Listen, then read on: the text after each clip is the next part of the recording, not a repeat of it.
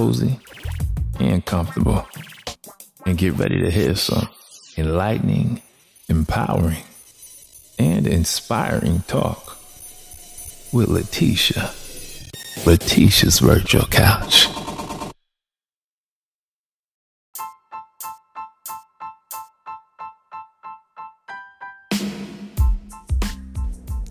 Hello and happy September. September is National Suicide Prevention Awareness Month.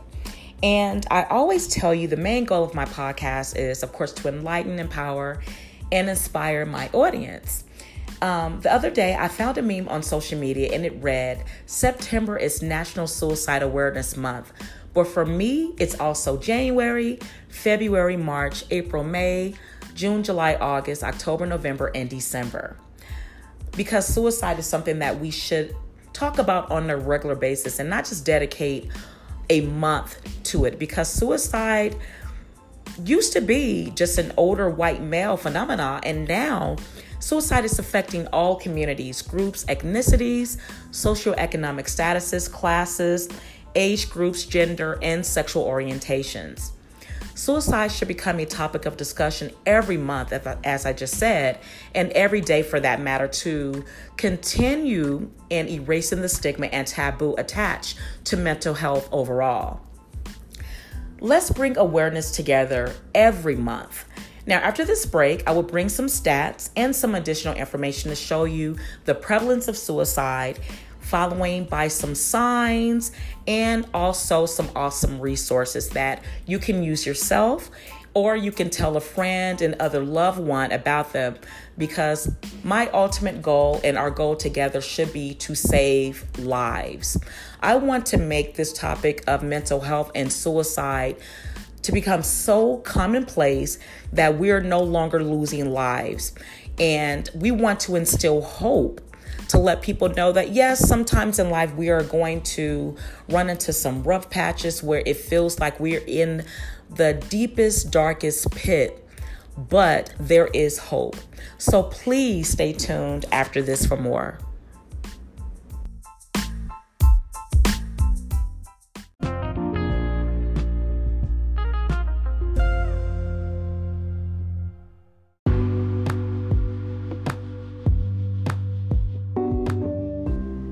Welcome back. Today's topic of discussion again is suicide, as we are bringing more awareness, being that September is National Suicide Prevention Awareness Month. Now, let me go into some stats for you. More than 45,000 Americans died last year from suicide. 1.3 million adults have attempted a suicide in their lifetime.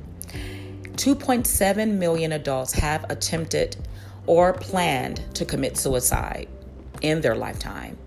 And 9.3 million adults have had suicidal thoughts.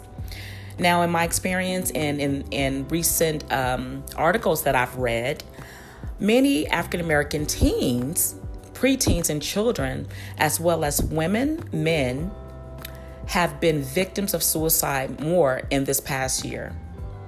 Kate Spade, Anthony Bourdain, Robin Williams, Phyllis Hyman, Donny Hathaway, Jeffrey Epstein, and more recently, a prominent pastor, Jarrid Wilson, and countless of, of other celebrities and individuals and other professionals, including farmers, have seen spikes in suicide due to financial hardships and other causes. Now, many of us may have known that physicians, police officers, mental health therapists um, have had high incidence of suicide, being that the profession can be very taxing. And you know the lives that they see that are lost and things of that sort can be very traumatic and cause someone to commit suicide because of the grief that's um that are oftentimes associated. Um, a new article that i um, actually have been reading and um, like i said i'm always learning and things that i learned i definitely would love to share with my audience which i do and a new article that I had been reading is in September 13th, 2019 issue of Time.com. And the author of this article is Melissa Chan. Now, she discussed how there is a high incident of veterinarians um, committing suicide. So it goes to show you that suicide does not discriminate. But let me go in more in detail about what the article is highlighting. Now, the job of um, veterinarians are is very challenging and i never really noticed what some of the things that you know they go through now according to the article the job challenges more than 70,000 veterinarians in the U.S. face um, have led to high suicide. Now, let me read that again. I'm sorry. The job challenges that more than 70,000 veterinarians in the U.S. face have led to a disproportionate amount of high suicide rates, according to U.S. Centers for Disease Control and Prevention, which is the CDC. Nearly 400 veterinarians died by suicide between 1979 and 2015, according to a CDC study published in January that analyzed that more than 11,000 veterinarians' deaths record, um, records that time frame. Okay. The study also found that female veterinarians are up to 3.5 times more likely to kill themselves than members of the general population. Veterinarians are said to have um, very unique factors which heighten their suicide um, rates. Um, while researchers have long known that doctors, of course, as I said before, physicians are more likely to die by suicide than the general population, and this is partly due to issues like depression, anxiety, and burnout, veterinarians face a unique set of stressors. Their patients can't speak or tell them what's wrong, and they have to euthanize their patients, you know, in the form of pets with a treatable injury or illness because sometimes the caretaker just can't afford the remedy, which might include costly surgeries. Now, some vets are having to euthanize um, animals because of the overcrowding of shelters, and I've heard of that, and I never, never thought that this was an issue with this population. And it goes to show that, you know, when we become educated and we read more, we'll um, we'll learn so many unique and fascinating things and i just never knew that being that i'm a clinician and i deal with um, you know humans i didn't really know that veterinarians have this this you know this issue and it's quite sad but their rates of suicide is very high more than the general population um, I want to go into some myths because a lot of times we, especially with suicide and mental illness, when we don't talk about things a lot, it give rise to myths. And so people run with these things that are very untrue. Now, it has been said, and I've heard this so many times, that suicide is more prevalent in winter in winter months, and this is not true. In fact, suicide is known to be heightened in late spring to early summer. And um, so for some of the things that I've read and studied, it's said that these are the months that people are most lonely. And who would have thought? Because I would have think, you know, in the winter months, you know, the sun is not really out. And, um, you know, even with the holiday season, you would think that some people that don't have family that they would be more prone to loneliness and sadness and depression. However, I've had um, I've heard the argument that in the winter months where there's a lot of holidays, people are more festive, so they're less likely to be depressed. And in the summer, you know, different ones are going on vacations and things of that sort. The sun is out, and more people are more apt to be sad from looking at people, quote unquote, living their best lives, not having the means to travel, and things of that sort. I've also read that there's um, even chemical imbal- uh, um, imbalance that happens more at this time. So there's some seasonal um, depression that goes on, and it, it's heightened in late spring to early summer. So who would have, you know, um, who would have thought that? But again, you know, that's why we need to spread knowledge and get knowledge instead of perpetuating myths that can um, definitely give people wrong information. Another myth is suicide only affects individuals with a mental health condition. And that is also false. You know, many individuals with mental health illnesses are not affected by suicidal thoughts. And um, a lot of times with people who attempt or um, you know commit suicide do not have um, what they say a mental illness. Now, some of the things, you know, I would beg to differ that some things may be there that just have haven't been diagnosed, but you know, um, a lot of times people are just going maybe through a financial hardship, and I've heard of that a lot, and they just can't take the um, the fact that they can't provide for them, fa- you know, for their families, and I've heard that with um, the farmer population, you know, farmers who are um, their family is very dependent upon the crops, and you know, say for instance, different weather challenges are um, are coming along, and they can't provide for their families because they were um, hoping to have a good crop for that year and it didn't happen. Um, relationship problems and other life stressors such as criminal legal matters. And I can definitely see that persecution, eviction, you know, the loss of a home, death of a loved one, a devastating, um, you know, illness, trauma, sexual abuse, rejection um, are some of the other things that can um, increase someone's chances for committing suicide where there wasn't a pre existing mental health issue there.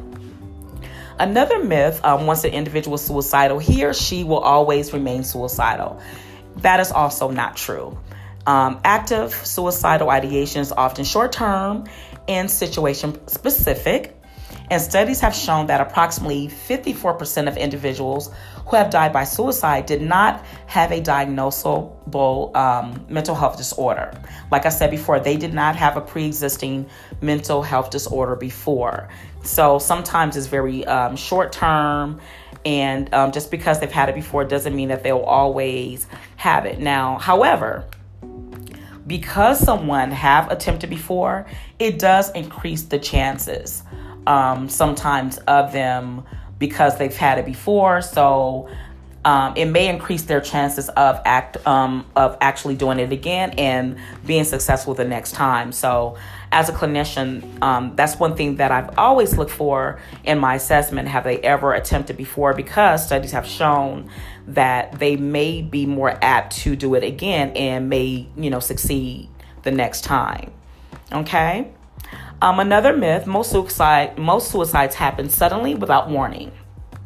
The fact is, warning signs verbally or behaviorally precedes most suicides. Therefore, it's important, and I will talk about that later on in the segment. Um, it's important to learn and understand the warning signs associated with suicide. Many individuals who are suicidal may also show warning signs to those closest to them.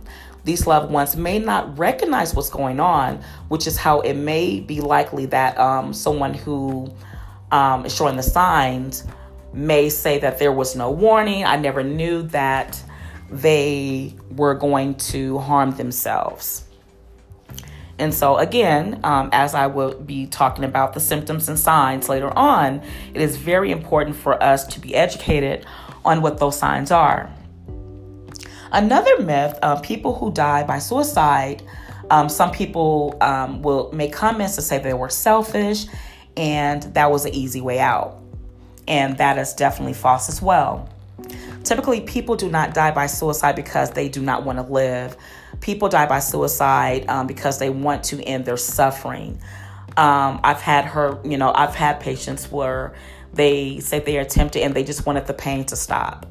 Um, do I think they're a coward for doing so? Absolutely not. They were just doing what they thought would take the pain away. And so, as clinician, what I do is provide them with coping skills so they can see, um, have better tools to ride those waves of, of depression or those dark moments or just normal everyday things that we as adults will go through. We will all experience the death of a loved one, the death of a, a pet, you know, maybe financial issues in, in, in sort, and so on. So we need to have the necessary tools and um, a network of individuals that we can go to and resources that can help us through these moments. Another myth is um, that I hear a lot talking about suicide will lead to incurred suicide. So, a lot of times we hear a lot of people who they really don't want to talk about it, which actually makes it more of a taboo and a stigma. Now, the fact is that there is a wet, um, widespread stigma associated with suicide as a result of this, and many people are afraid to speak about it. But talking about suicide not only reduces the stigma, it also allows the individual, as I said before, seek help, learn um, the necessary tools, have the necessary resources, and rethink their opinions and share their story with others. We all need to talk about suicide. So it is very imperative to debunk these common myths about suicide so that we can hopefully help individuals um, to look at suicide from a different angle um, and understand with more compassion um, for individuals who are struggling with um, mental illness. As I said before, you know, things that we keep in the dark, I think, are allowed to thrive and perpetuation of error and wrong information is allowed to also continue. So, after this brief break, I'm going to go in to talk about those signs and symptoms so that we know what to look out for and possibly save a life from suicide. So, please stay tuned.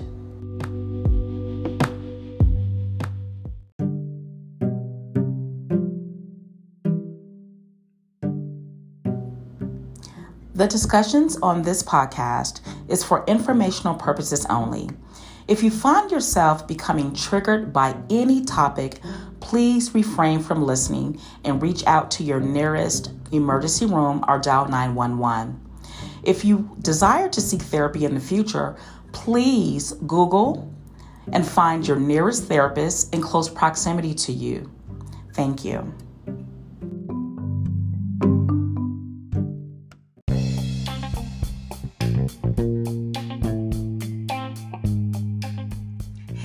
Is your girl Leticia coming to you from the virtual couch.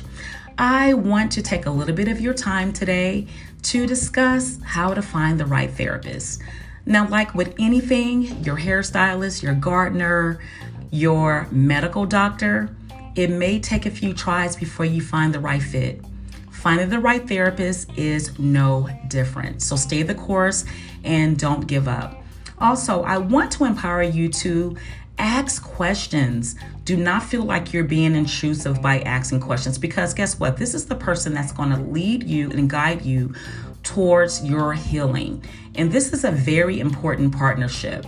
So, I will say this even as a therapist myself if a therapist becomes offended by any questions that you may have, just like with any other individual that I discussed before, like your doctor, your gardener, whoever, someone you know, working on your home. If they become offended, you're probably not going to hire them, right? Exactly. Your therapist is no different. So don't feel offended. Don't be offended by the degrees and the licenses and, yes, all those hard things we worked for, but we're here for you. And so it is your right to ask every question you need to ask to make sure it is the right fit for you. And again, it may take a few tries. And again, it doesn't mean that you're a bad person or that therapist is a bad person either. It just means that, you know what, they may not be the right person to guide you on your journey. Um, so I want to leave you with a, a few resources. Uh, psychologytoday.com is a resource where you can view various therapists and you can even input your area by your zip code, your city, and your state to find the therapist nearest you. You can also go to therapyforblackgirls.com and therapyforblackmen.org. Please seek these resources out. They are awesome. There's some wonderful very experienced therapists on these sites, some of which are my beautiful colleagues, and I know the hard work that they do, and they are waiting to hear from you. Okay, so I'm not gonna take any more of your time because I know you can't rush to, can't wait to get to that computer, right? And search out that therapist. So I'm not going to say anything further. If you want to tell me about your experience, I would love to hear about it. Please email me at virtualcouchpodcast1 at gmail.com. And happy hunting. Take care.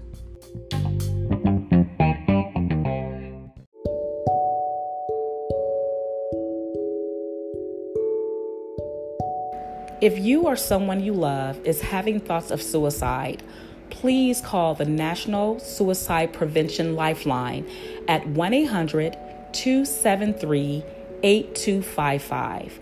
That's 1 800 273 TALK. It is available 24 hours, 7 days a week. You are not alone. Y'all enjoy the break?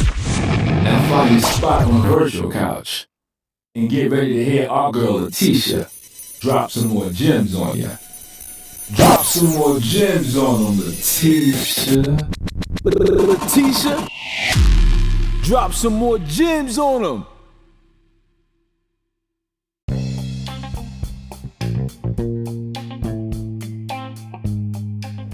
Okay, let's start talking about some signs and symptoms of suicide. Long lasting sadness, mood swings, and unexpected rage, hopelessness, feeling a deep sense of hopelessness about the future with little expectation that circumstances can improve.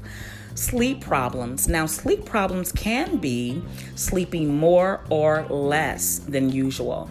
Suddenly becoming calm after a period of depression or moodiness can also be a sign that a person has made a decision to end his or her life. Now, sometimes this can um, confuse people because you may say, oh my God, they feel better now, you know, they are no longer, um, you know, depressed. But make sure by asking questions, having a discussion with the individual, because sometimes when there has been a sudden change in their mood where they're now happy all of a sudden, it could be that they've made a decision to end their lives withdrawal and isolation from others and their usual pleasurable activities. So if a person withdraw and they isolate and they no longer find meaning and happiness in their normal activities, that is also a sign. Changes in someone's personality and or appearance. A person who is considering suicide might exhibit a change in attitude or behavior such as speaking or moving with unusual speed or slowness. In addition the person may also become less concerned about their appearance and or hygiene um, dangerous or self-harmful behavior potentially dangerous behavior such as reckless driving engaging in unsafe sex, being promiscuous, and engaging in drug and or alcohol, um, those are also signs that they no longer value their life. Trauma or life crisis. A major life crisis may trigger a suicide attempt. Now, in recent weeks, we've seen individuals lose everything in Hurricane Dorian and past um, life. Um, catastrophe, natural disaster, um, things of that sort. Losing a loved one, that's also something that may trigger suicide, um, loss of a pet, loss, um, loss of a relationship, and divorce or breakup. A major illness, job loss, or serious financial problems are some of those other life crisis and trauma that someone can go through that can trigger a suicide attempt. Making preparations, often a person considering suicide will begin to put his or her personal business in order.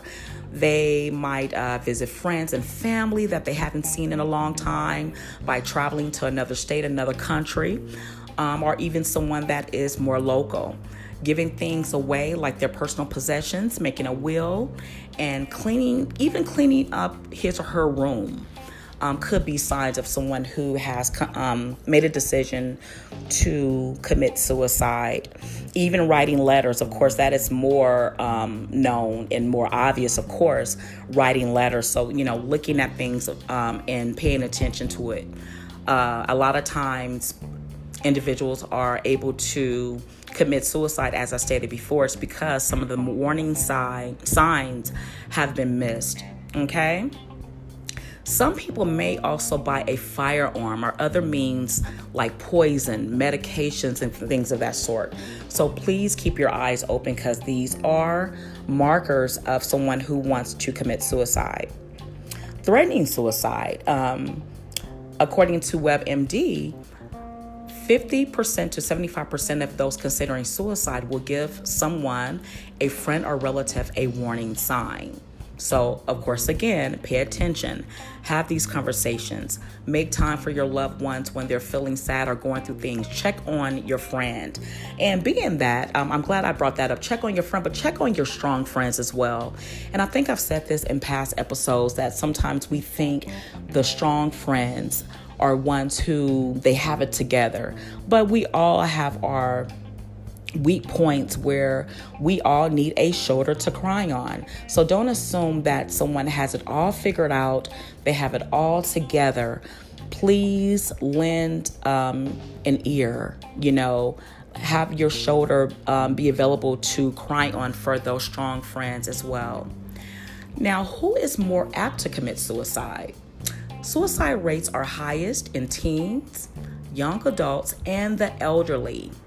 White men over the age of 65 have the highest rates of suicide, and suicide risk is also higher in the following groups older people who have lost a spouse through death or divorce, people who have attempted suicide in the past, people with a history of suicide, people with a friend or coworker, or someone who's close to them um, other than a coworker who has contempt, um, who has um, committed suicide or attempted suicide as well.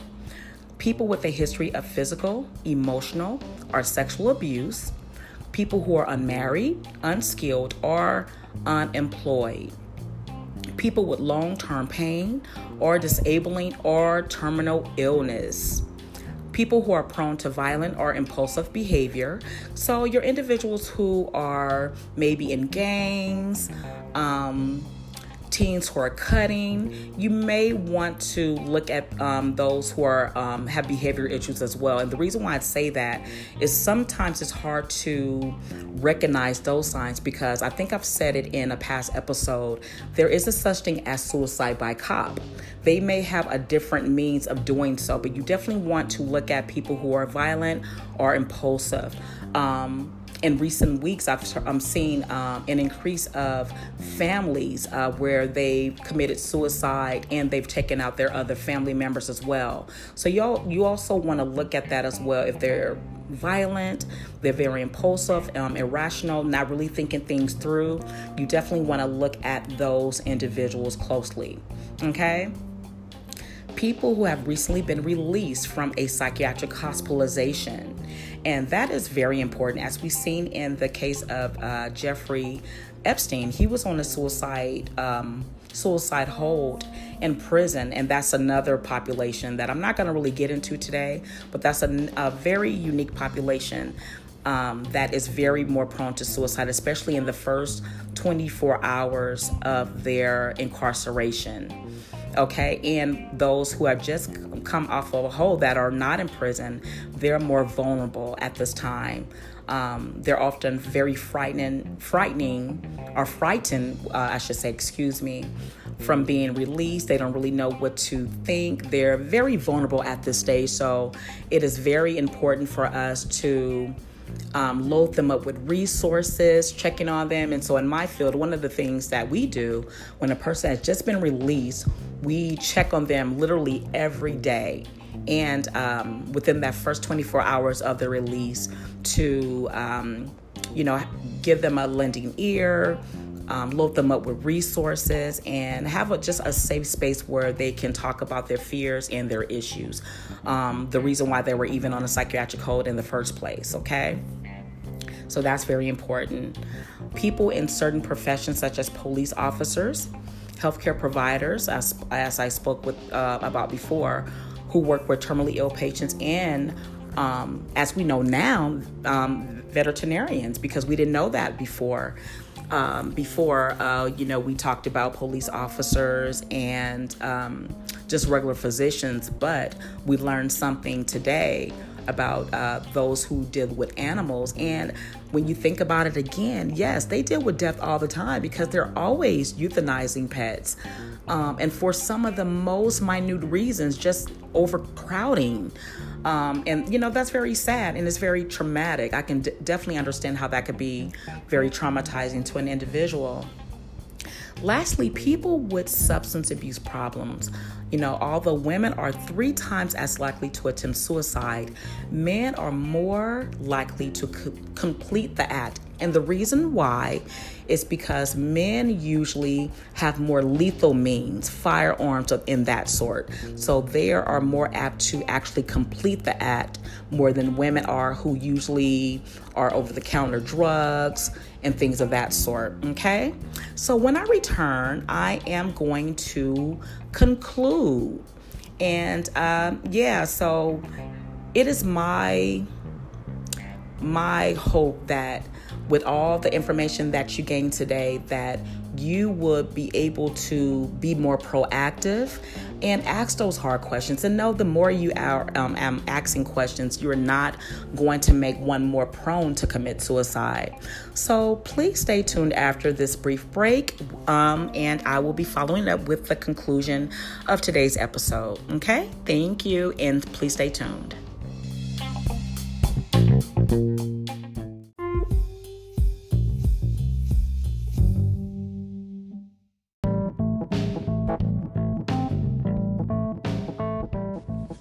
Before I conclude, I wanted to add something. In recent years, we've been seeing more suicides of children, um, preteens and children, um, African American to be exact. And so I wanted to include some signs and symptoms that you may be able to look for in children who may be contemplating suicide as well you definitely want to monitor their social media if they're on social media and see how they're engaging with their peers because this is where a lot of cyberbullying is occurring. Of course, it's called cyberbullying. This is where a lot of bullying is um, occurring that um, begins in the school setting, but it continues on social media a lot of the times. You also want to pay attention to their peers and how they are engaging with their peers in real time. Um, you know, children coming into their home. You know, you may want to monitor, you should be monitoring your children anyway. I, I feel every aspect of their lives, um, especially when they're under 18. You definitely should be monitoring their. Um, the so- social um, acquaintances and their social life in general. You also want to look at if they are failing in school, if once they were A students and now they're failing, you want to look at that.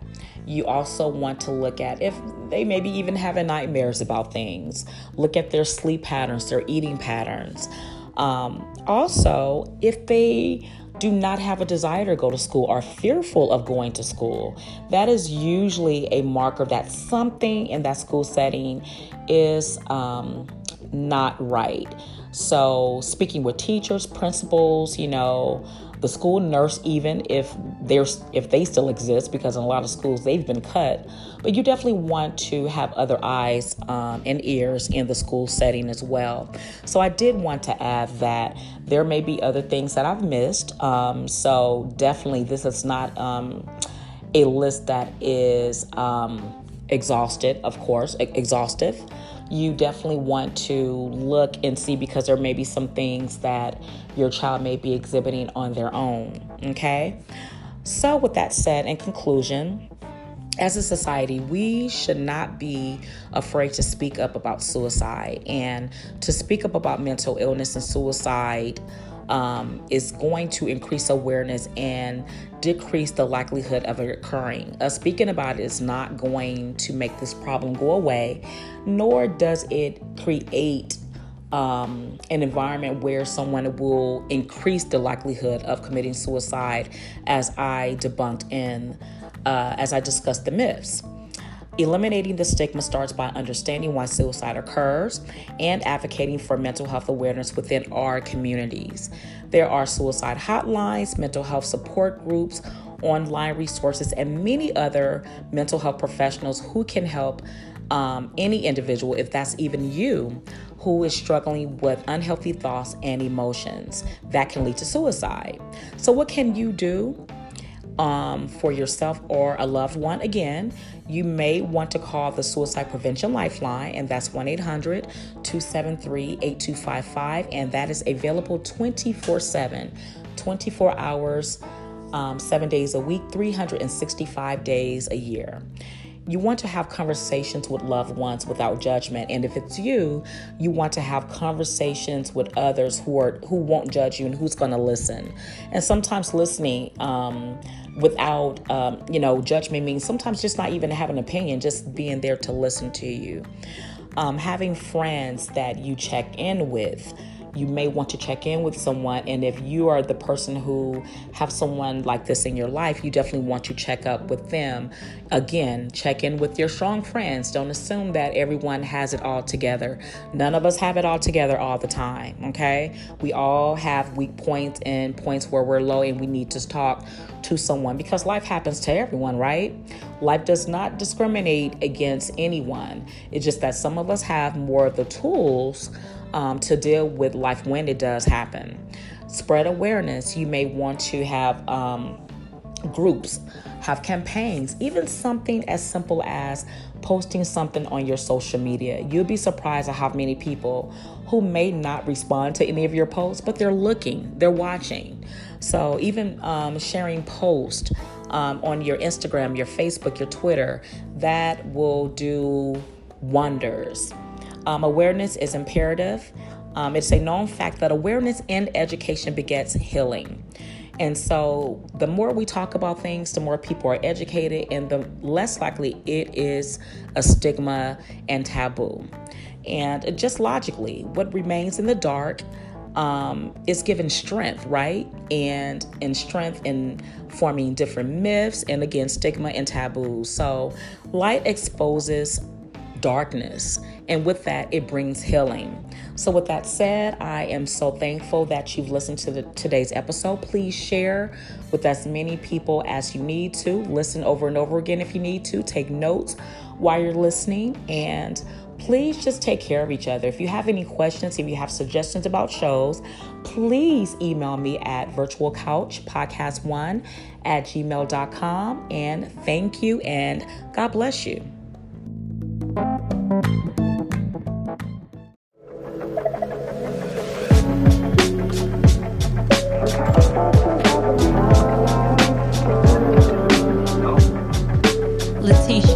Virtual.